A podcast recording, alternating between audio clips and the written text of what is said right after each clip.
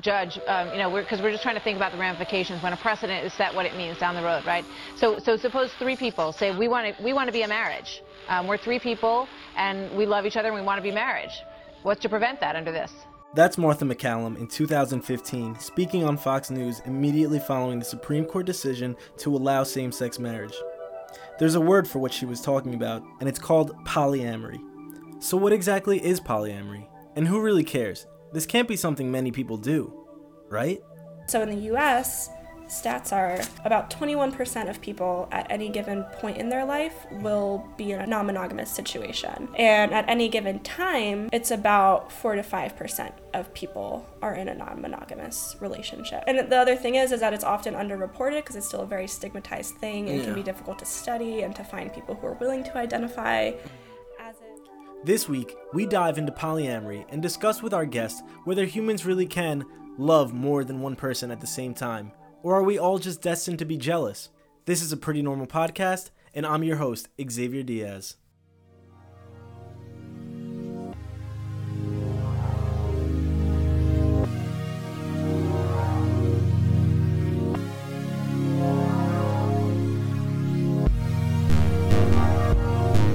You're listening to A Pretty Normal Podcast, a show that highlights the fascinating stories and thought-provoking moments that make up our lives.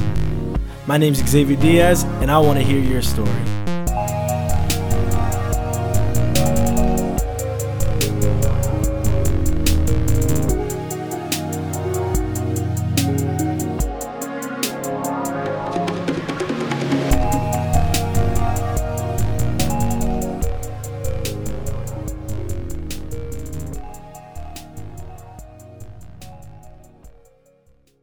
With millions of Americans currently in non-monogamous relationships, why is it that we barely hear about this? And what are some of the challenges that polyamorous couples go through? On this week's episode, we got to sit down with Christy to discuss polyamory, and one thing she definitely wanted to make clear was that polyamory is not the same as polygamy. So what is the difference between polygamy and polyamory? Yeah, well... polygamy. Yeah, they're not the same thing at all. Like, they're both, under the umbrella of non-monogamy, but polyamory is basically having multiple partners with the consent and knowledge of everyone involved. And the relationships can be anything from sexual, romantic, intimate, not necessarily sexual or romantic, because there's ace people who are poly, there's aromantic people who are poly.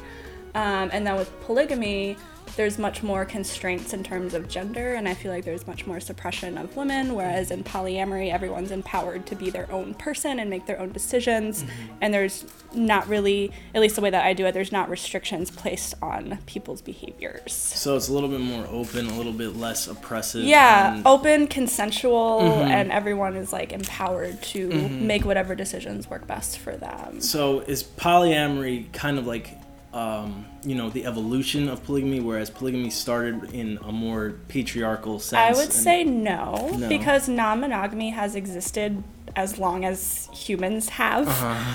It just is widely erased from history and not talked about a lot. And when we're talking about human sexual evolution, a lot of times there's a bias in that research towards monogamy, even though most mammals in the world are non-monogamous. Humans are no exception to that. While some people might thrive in a monogamous relationship, I definitely feel like I'm wired for non-monogamy, which a lot of people do as well. And it's been around as long as humans have, really, and it's natural to love more than one person at a time. And why do you feel you personally are wired for this? Because, we don't have to talk about everybody and why they get into it, but obviously. Yeah, no, because everyone's different. Everybody might be interested in it for different reasons, and some people don't see it as much of an identity as others do. I definitely do see it as, part of my identity. And it just fits in how I think about human relationships and interactions with other people. Like, it doesn't make sense to me why every other relationship that humans have, you can have more than one person involved. You can have multiple kids. That doesn't mean you love your first kid less. You can have multiple best friends, multiple parents. But then when it comes to romantic and sexual relationships, suddenly you have to limit it to one person. And for me, I was, monogamous up until a couple years ago and felt you know, kind of constrained after a while. Like, I felt like my behaviors were very limited and I couldn't, you know, follow through like attractions or connections I felt with other people, whether if it was like emotional or sexual or other kind of intimacy. You know, I just felt like there were too many like barriers to being able to explore that. Without getting into it too much, but was your last monogamous relationship, was it a good relationship, or do you feel it was something toxic that kind of pushed you towards, you know, maybe jealousy? I feel my last monogamous relationship was, I would say, was a good one. Okay, that's good at least. It was an interesting ride. All right, yeah, we don't have to get too far into it, but it is good to know like what was, you know, if there was factors that went into your decision, you know, or things that you felt like, you know, this is just the monogamous relationship is too jealous, maybe all of them are like it wasn't even like jealousy, it was just feeling like I couldn't fully express myself or express my emotions. And also, since I'm queer, I felt like very restricted. Only like I was, you know, my monogamous relationships had been with men, so I felt like restricted in that. And, you know, after the last monogamous relationship ended, I just kind of wanted to be single for a while. And I just knew I didn't want that feeling of being like so strongly tied to somebody like that, or feeling like you have to meet these expectations in a relationship, because like in monogamy we have this thing called the relationship escalator. Do you know what that is? I do not.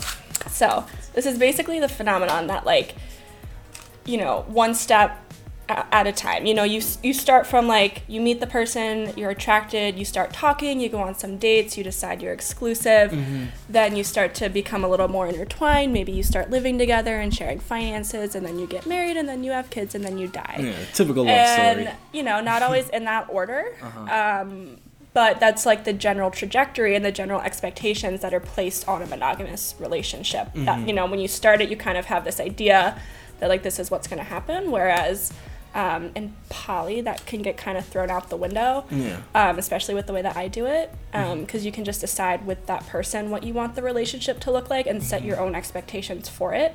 And, you know, it's not always ideal to be living with somebody, or to be sharing finances with somebody, or to even marry somebody.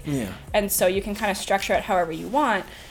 And so that's like the freedom of it. Right. There's a lot of like freedom and flexibility with it, and a lot of personal autonomy that is emphasized. And so I was single for a while. Just wanted to like date around. But then also like started craving like connections with other people again, but didn't want to be in like a traditional looking relationship. And so I ended up meeting this guy online who was solo poly, which is how I identify, which I can explain what that means. I would love to hear. Yeah, please. All these terms. And, you know, met him, started like, you know, falling for him a little bit. And that kind of gave me a window to learn more about polyamory. And whereas like I had heard about it before, but never really considered it for myself. And so meeting someone who was actually doing it was the first time I met someone who was open about it and actually doing it. And when you met him, you were, you know, coming off a monogamous relationship, seeing he explained to you, I'm guessing, that he was poly. Oh, yeah. Okay. So did it take you a little bit to understand? Like, were you open to it at first, like, just from the beginning? I was totally open to it at first, and I was like, oh, I'm so intrigued by this. I want to learn more. And then it's I started... like doors open for you. And there's, like, some really awesome books about it. And so I started reading some of the books and, like, learning more about it. And it just all kind of started clicking for me. And I was like, this is how I want to structure my relationships now. Because it just, like, really vibed with just how I thought about my connections with other people. And so that was, you know, a year and a half, almost 2 years ago. And so I've just been, like, doing it since then. You don't keep in touch with that same guy anymore? I mean, we broke up, but we still talk. Like, we're still, you know... friends. He's an important part of your the trajectory of your life. Seriously, that's amazing. Because I was gonna ask you, like, how do you go about, you know, meeting others that are open to this? You know. Yeah, totally. So, well, one way is the internet. Yeah, so, like, internet connects all. That's really helpful in connecting with other non-monogamous people. Here in New York, there's a lot of non-monogamy, and so there's different social events that you can go to where it's like, you know, social groups you can just like hang out. I went to like a cocktail thing the other night, which was fun. You know, there's other like social events and like parties, and you know, you can get connected to the community in the local area, meet people in person through that, or you know, online. Do you think that there is a limit on how many people that you can really, I guess, give your love to? Like, will there ever be a point where you're like, all right, I am now dating this amount of people, I think I'm okay with this? No. See, this is like a little phrase that I hear all the time that is so accurate, which is that love is infinite, but time is not. And so balancing multiple partners can be really tricky. I will say that it depends on like how often you see them, what role they play in your life, you know, what, you know, because some people you might want to see every week. Some people you might want to see a couple times a week. Some people you're like, oh, once a month is fine. And so it also depends if they're local or long distance. What I have found is that, so I had done long distance and monogamy. And it was really challenging. Yeah, it's so hard. I have found that with poly, it's a lot easier because you're not relying on that person for everything. That's the other thing that like made me really like want to structure my relationships that way, is like just the idea that like, is it really fair to one person to put all of your romantic, sexual, intimate, financial, housing, emotional support needs on one person? So it's really nice getting different supports from different people and having like a wide net of people who you can confide in and who are there to support you. And you know, whether they're nearby or further away, you can, you know, figure out a way to balance it where it all kind of works together.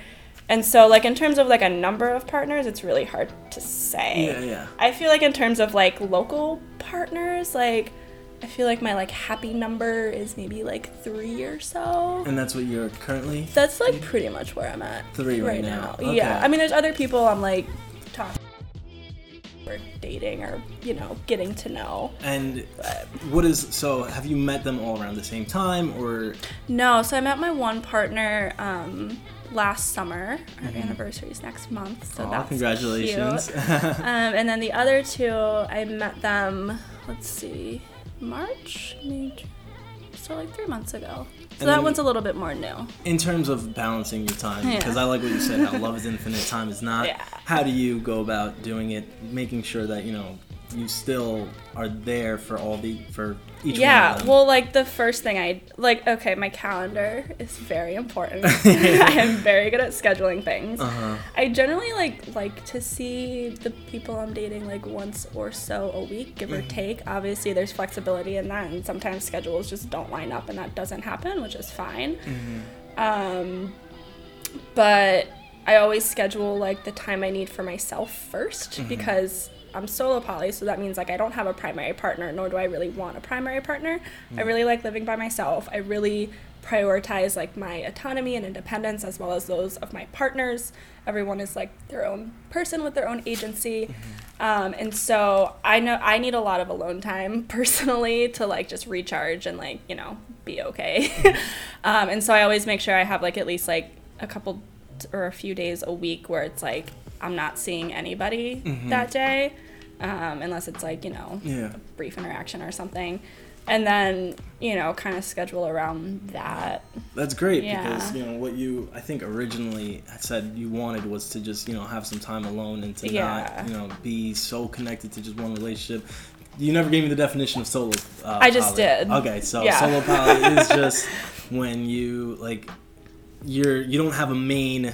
There's not one main, I guess, relationship. It's how would you... Kind of. Like, there's different ways to define it, and it means different things to different people. So for me, it just means, like, prioritizing my autonomy and the autonomy of my partners, and also not having a hierarchy. So, like, some ways that some people do non-monogamy is they have their primary partner, and then everyone else is kind of secondary. Gotcha. I don't do that because I think hierarchy is bullshit, and I'm also an anarchist, and so I just challenge the fuck out of all of that. All establishments. All establishments, honestly. Like, outside of relationships, too. And so, what was I saying?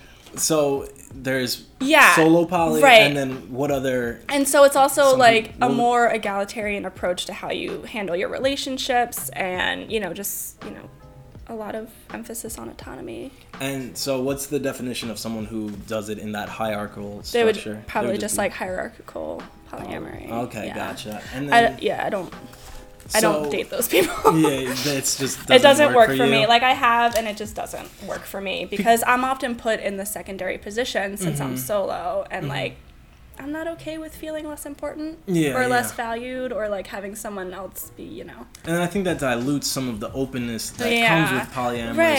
Is like once you start, establishing roles for each person, it's kind of like, all right, it's not monogamous, but at the same time we're creating like a structure of roles that like is similar to the other thing is like sometimes like people who do it that way will kind of put limitations on how far that secondary relationship can go, where it's like, for me, I think all options are open, but when you're saying we can only get to this point, or like we will never do this together or this, then it's like I'm more comfortable with everything being an option, and then just seeing whatever works for the people involved. Yeah, and determining it by the situation. Yeah, right, because it is a situation. Like it's I view each relationship as its own thing, and it's up to myself and the other person or people involved what we want that to look like. Yeah. Okay, so then let's say weddings. Who do you bring as like wedding dates? Like, how do you? How do you manage this? Who do you bring? Yeah, well, first of all, I'm like, can I just get a +3 and not a +1? The last wedding I was invited to, I got a +0, so that, that solved that, which, like, made me feel kind of bad, because I was like, my relationships are important. At least give me, like, someone to be here for for me, like, because other people... You specifically got a +0, or everybody got +0? No, there were some people who had dates, so I was not so jazzed about that. Yeah, that's messed up. And do you think that's because they know... They might not know how to handle it. Yeah, and I'm like, you could just ask me. Yeah. Is that something you run into a lot, people not knowing, like, I would say not so much, because like most of the people that I'm close with are well aware of that. It's more of like those that are on the periphery that I feel like don't totally get it and don't really know how to engage about it, which, Does your family know? Oh, yeah. I'm open, like, I'm very, very open about it. Like, work is the only place where I'm a little bit quieter about it. Yeah. But, like, everywhere else in my life, I'm very out. Because, which is fine. Right, and I think that visibility is really important because, one of the things I care a lot about is just having this be a more socially accepted thing, because there's still a huge stigma, a huge taboo, and it's ridiculous. And a lot of it is because people just don't know what it actually entails, and there's a lot of misconceptions about it. So I feel really strongly about being open about it and, talking to people about it. Yeah. And that's so they can actually be, like, well-informed. Yeah, and that's the only way to advance and to bring issues to light and be like, look, this group of people doesn't deserve to be in the shadows anymore. We want to be out in the open about this. So, yeah, what do you do for, like, let's say weddings where they just give you a +1, like... I mean, that's yet to happen, be honest, yeah. Oh, man, I would have thought that would have been, like... So let's say like Christmas parties, anything that involves like, do you just situationally again? Situationally, yeah. I mean, if it's something where it's like bring your partner, bring your whatever, then it's like I might like ask if I can bring more than one. Someone invited me to like a party in a couple weeks for like a friend's birthday, and it said like bring your partner, bring your partners, bring your whatevers, and it was like very inclusive of that. So I was like, cool, I can bring multiple partners if I want to. And that's what's great about being part of the community is that, people will understand this. Well, that's the other thing. Like, a lot of the stuff that I go to are already poly-inclusive places. Yeah. And so, like, I don't run into that issue a whole lot because I don't go to a lot of, like... Yeah. And if it were, like, a family party or something like that, like, I would just ask if I can bring multiple. So, do all your partners... Well, they're all poly... Yeah. And, solo poly as well? No. Oh, I thought you said you wouldn't date someone that's not solo poly. Oh, not someone that's not solo poly, but, like, as long as they're non-hierarchical about how they do poly. Okay. Like, they don't have to be solo poly, but as long as they are, like, attentive to the hierarchy issue and like make sure that I feel like on equal ground with everyone else. It's more about that. Have you ever been to any events with all three of them at once? No, so the girl that I'm dating still has not met my other boyfriend, the one I started dating last summer, and so They have not met. But and you're all open about, like, you know, if they have other partners as well. Totally. Cool. But Chris has met the other guy that I'm dating, that I started dating, like, a few months ago. Gotcha. Like, they met. We all got, like, they came to my birthday brunch. Cool. And I sat between them, and it was adorable. Nice. That's amazing. And I'm glad that you, like, can have that. And, and, like, his wife was there, too, and they brought their kids. And, like, I'm close with her as well. Like, she and I are really good friends. And the kids are awesome. So that's something I want to ask you about is... Do you think this is something that you will sustain throughout your life? Yeah. So what happens when you do want to get married? I don't. You don't want to get married? I have no interest in getting married because I think the institution of marriage is, there's just a lot wrong with it. And the only reason I would be if there would be a very compelling, like, financial or legal reason to do so. Other than that, it's just not really an institution I want to engage with. Gotcha. So I don't like the power dynamic it creates. I don't like the norms that are surrounding it. I don't like the history of it. You know, it's about property and ownership and possession of women. And, you know, a lot of the traditions that we have today are just morphed versions of that. And there's also, you know... I care more about chosen family and the people that I'm close with, and it's like I don't need a legal contract to do that. So expensive. And then it's like I also don't really want to be financially entangled with anyone. Yeah. So it's like if you're married, there's sticky. A lot of baggage that goes along with that I'm just not interested in. And the government's involved in everything. Yeah. Doing everything. You got it's a million papers and processes. And then it's like how would I pick one person to do that? Which is what I wanted to really get to is. Yeah. So then what about children? Do you think you'll have children? I don't want kids. Don't want kids either? No, I can't wait to get my tubes tied. Is that just something have you always, you know, had that mentality? No, like I used to want kids, but that's because I'm a woman and I was socialized to want kids. But then when I started actually thinking about it for myself, like being pregnant terrifies me. Yeah. Like just don't have any interest really in being like a parent. Like I like other people's kids. Like I love my partner's kids. They're cool. Like I'm happy to be like, you know, an adult supportive figure in like another kid's life, but like I don't really want my own. I just want cats.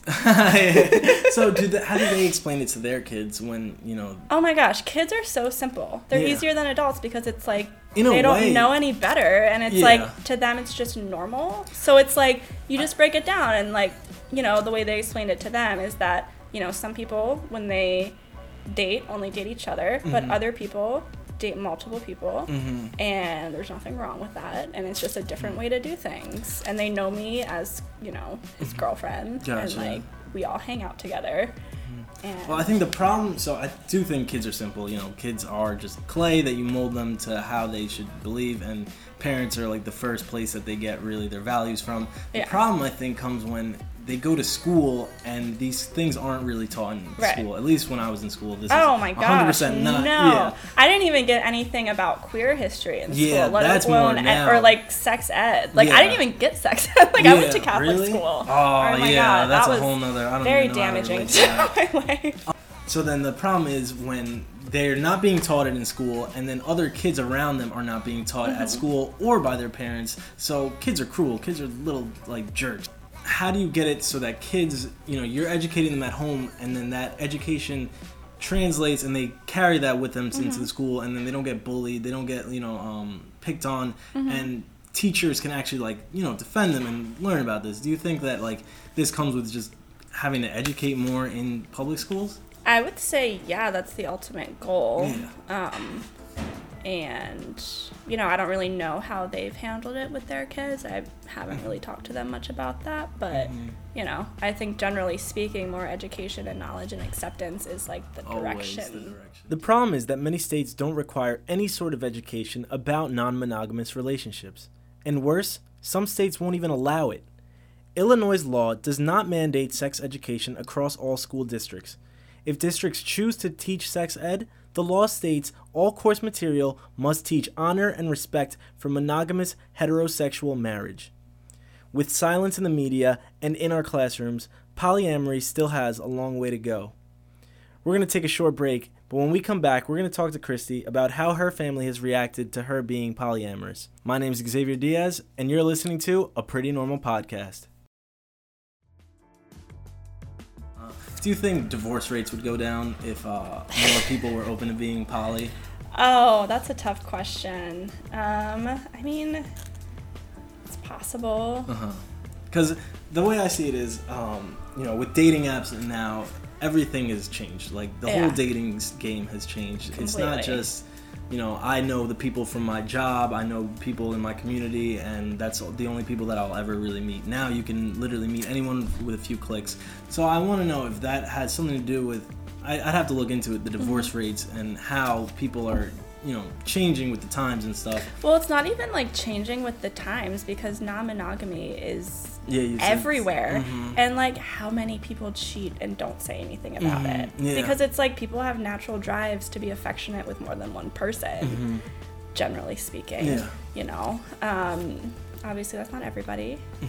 Situational. But I think the theme of this is just right. But I look think at that, everything. I think if more people, knew it was an option and like explored it in like a genuine way, then possibly that might help some relationships sustain longer. So then, when it comes to like you know, employer health benefits and stuff, typically is given to spouse and oh my gosh, like, the law needs to change. Laws need to change to be inclusive of people who don't follow that structure. Like it's difficult, like reading through different like policies and things like that, and it's like these are like the kinds of reasons that like it would be beneficial to marry someone at some point, to like take advantage of all of that stuff. However, you know, it's so long way to go. But I'm glad that it's at least there's a community for it, and I'm assuming that it's mainly in more liberal areas. It's honestly like all over the place. There's bigger communities and like cities and things like that. Utah is the Mormon state. Is the one where they have multiple wives. Is that Utah? So that wouldn't be polyamory. No. Right? That would just be polygamy. Yeah. Right? Yeah, I don't know. Yeah, no thanks. And then so how were your parents when you know, first brought this to them? Did you come out as queer first? No, I came out as poly first. Poly first, really? Yeah, and then as queer like a few months later.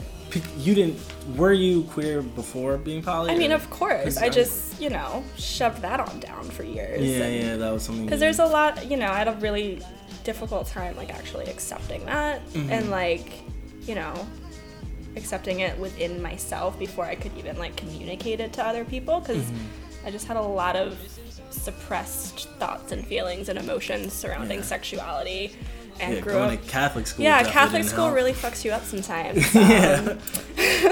Sorry. Catholic so friends. Is your family very Catholic? No, but my dad's side is. Your dad's my mom's is Presbyterian, and they've always just been more accepting of things like that. But like growing up, like with all the Catholic stuff, I internalized a lot of guilt, a lot of shame, a lot of, you know, anti-LGBT stuff, and so it took me a very long time to come to terms with it, to be able to even like identify it. And it's like, looking back, it was always there, and it's like you always think of those little moments where it's like, that was attraction, I had a crush on her, and like things like that. But at the time you didn't process it. But at the time I didn't process it like that. I was just like, oh my god, like shut that down, bury it, don't think that's not an option. Like it was not an option growing up. So you came out to them as poly before coming out as queer, and how did they take it?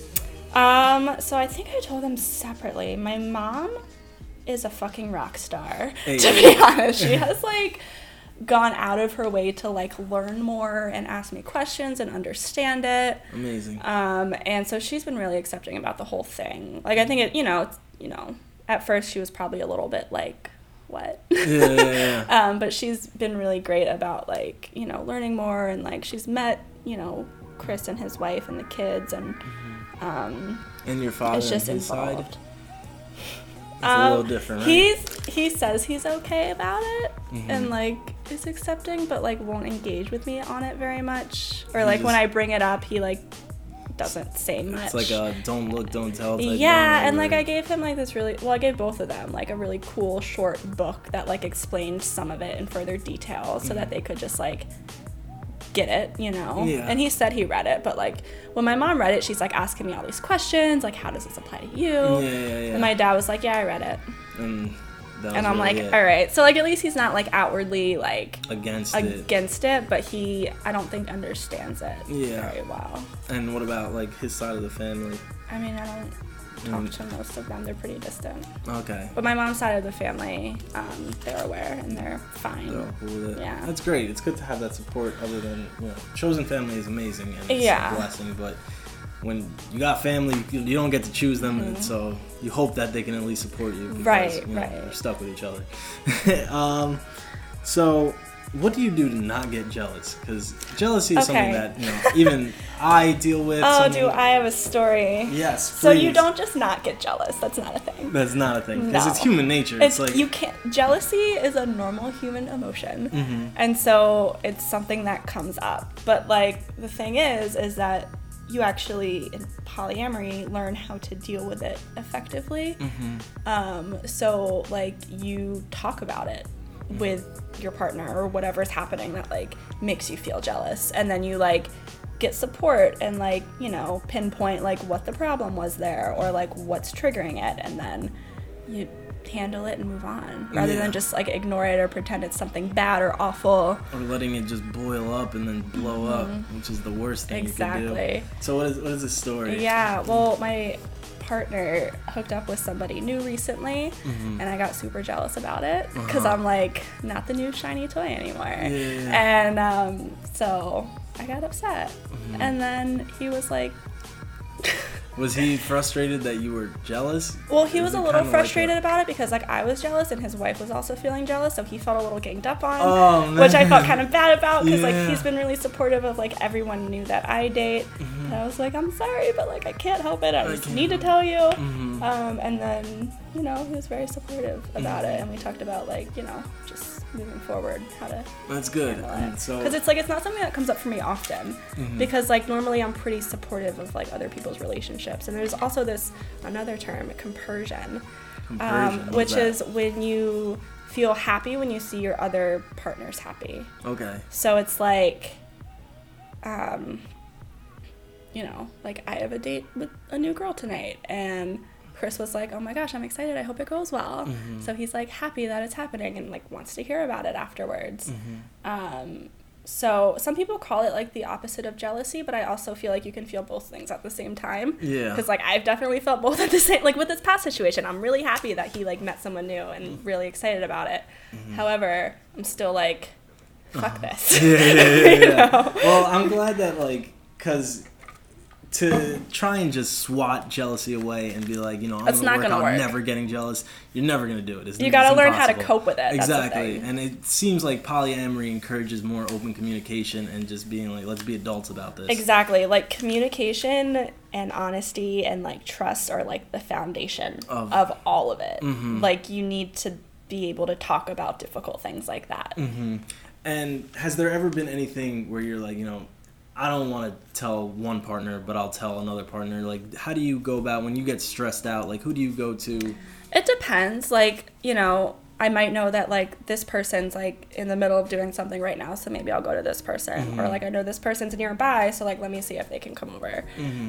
So it really depends. Just but a lot of times, like, I might just talk to all of them. Yeah. And what if they all give you, like, different advice? Like, what do you do? What do you take? Well, I don't always really want advice. Sometimes I just want support and someone to listen. Like, I don't... If I want advice, I'll ask for it, but generally it's like, you just that's need to not... I just need to talk. You seem like a very independent person. I am. That's amazing. I very much am. And it seems like, so you are happy just being, you know, by yourself. You don't need somebody to... Which is amazing because, you know, it's sad when you feel like all of your happiness is coming from this one person. Exactly. And then that person isn't there and you're like... So it's like, I feel like it's important to have, like, my own life together. And it's like, everyone I date complements it in different ways and adds more to, like, who I am and, like, you know, just my life in general. But I don't want to be, like, codependent on somebody. That's good. And do you think polyamory is practiced more in the rest of the world, or do you think the United States is like, are we behind? I'm not sure what the estimates are for the rest of the world. They recently did a new study, like, to get, you know, accurate figures on, like, who is non-monogamous in the country. I think it was Dr. Elizabeth Sheff that recently did that. So in the U.S., stats are about 21% of people at any given point in their life will be in a non-monogamous situation. Mm-hmm. And at any given time, it's about 4 to 5% of people are in a non-monogamous relationship. Okay. And if it is close, and the other thing is that it's often underreported because it's still a very stigmatized thing and can be difficult to study and to find people who are willing to identify as it. And if it is like, you know, around 5% and even maybe a little bit more than that, that's actually bigger than the LGBT community combined. Gotcha. Because that's more of like 4.5%. Yeah, so this is something that's... So it's really common, but a lot of people are very closeted about it. And you just don't know about it because it's not reported anywhere. It's like, no. I had no idea it was this big. Yeah. So that's amazing. It's really common. So like the rest of the world, I know it exists in other places. Mm-hmm. I don't know what the stats are like or how it compares to the US. Is there any like major celebrities that's polyamorous? Like I think it needs like a big endorsement. Wouldn't that be nice? Right? There's finally like celebrities that are like being more open about being bi and queer, and so that makes me really happy. So I'm like, somebody please famous come out as poly. Poly. Like off the top of my head, I don't know. Mm-hmm. I feel like a lot of them might be poly, but it's more of like, you know, we just don't say anything. There's like some I'm like suspecting. Yeah. Like, I feel like you would be poly, or at least like some flavor of non-monogamy. Yeah. You know? So when people talk to you about this, do they ever ask you like, are you happy? Like, why do you go and seek more if you know you are content with what you have? I mean, no one's asked me that, but it's just, I've definitely been happier, you know, running my life this way. Mm-hmm. I just feel like it's more authentic to who I am. Mm-hmm. And, you know, I feel like my life is fuller by having that's amazing. Multiple relationships. And that's, so you would never go back to monogamy? No, oh my God, the thought like makes my skin crawl. Like, no offense to you, I know you're monogamous. No problem. I personally cannot see myself ever being monogamous again. Mm-hmm. It just wouldn't work for me, especially as like someone who's attracted to so many genders. Like, I can't imagine like picking one person and then just like, that's it. Do you think poly people should be added to the LGBTQ sequence? I feel like relationship dynamic and relationship structure is like slightly different than sexual orientation and gender identity. Mm-hmm. So I don't know if it should be added to it, but I know for me, like my queerness and my polyness are very intertwined with each other. Okay.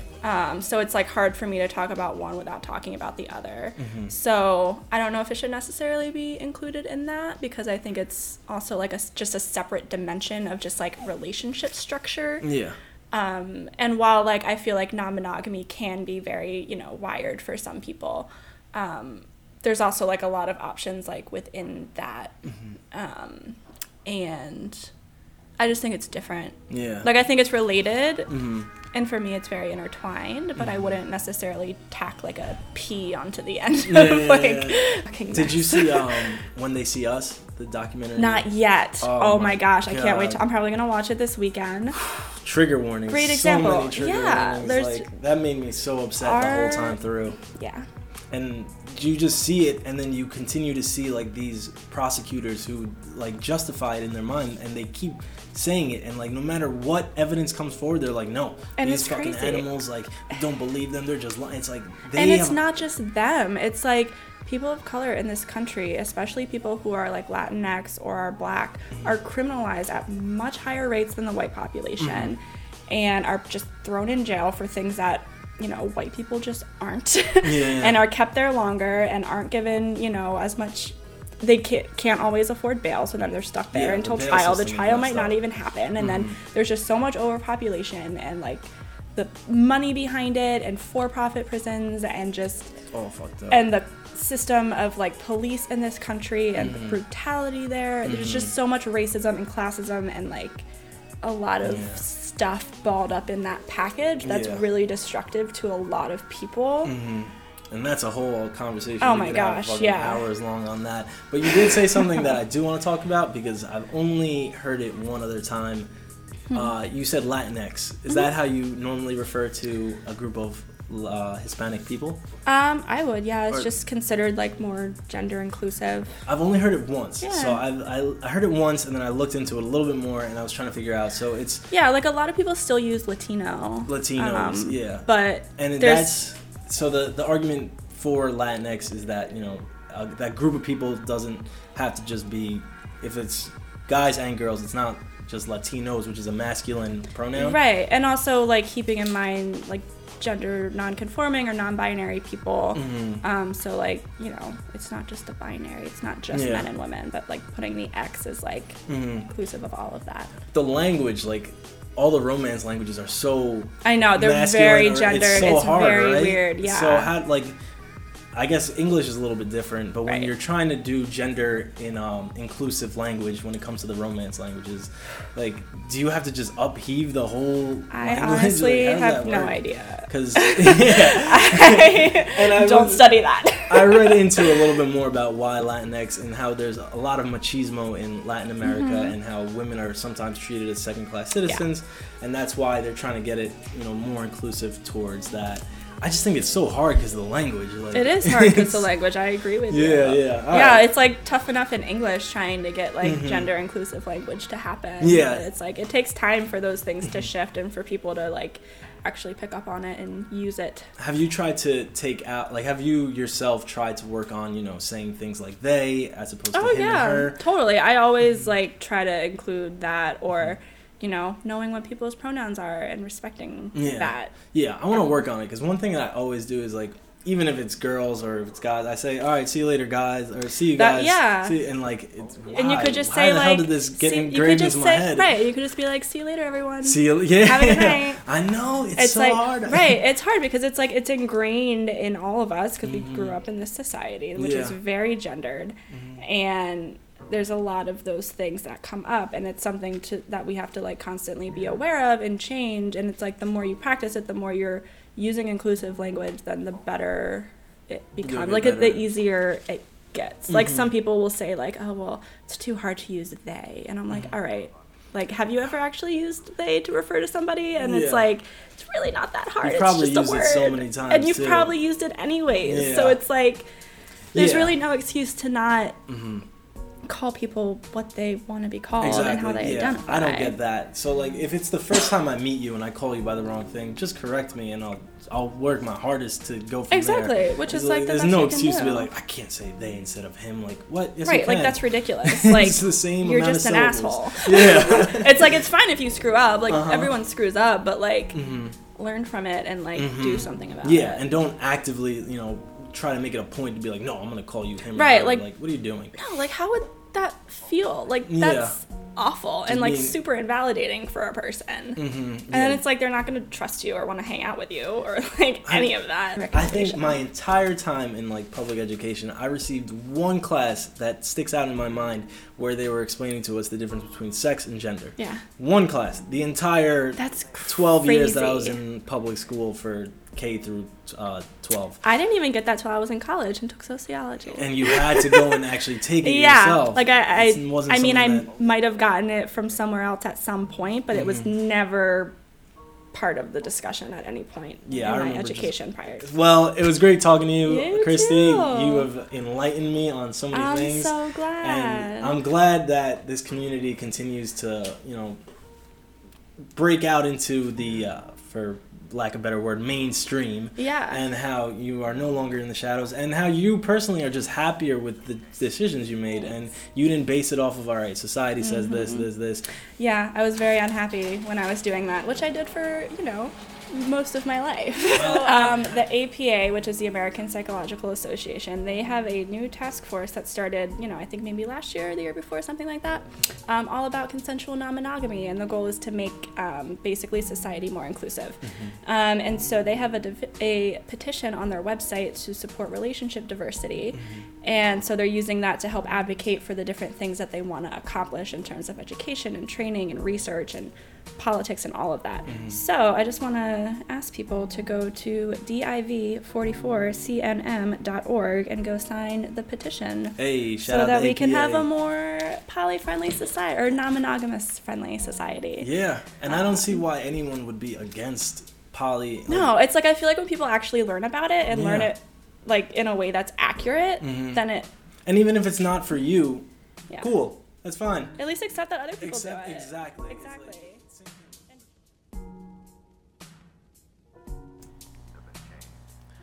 That wraps up this week's episode with our guest, Christy. Getting to speak to her about polyamory was super informative and very interesting because it's something that you don't really get to hear about too often. And when you hear the numbers, 4 to 5% of Americans currently in non-monogamous relationships, you think, you know, why isn't this being spoken about more? So it's always great to speak to someone who's part of the community and to hear what struggles they go through.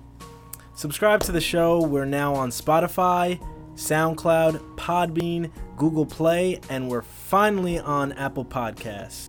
Stay tuned for some updates on live shows coming up, and as always, we are reimagining what society considers normal. I'm Xavier Diaz, and this was A Pretty Normal Podcast.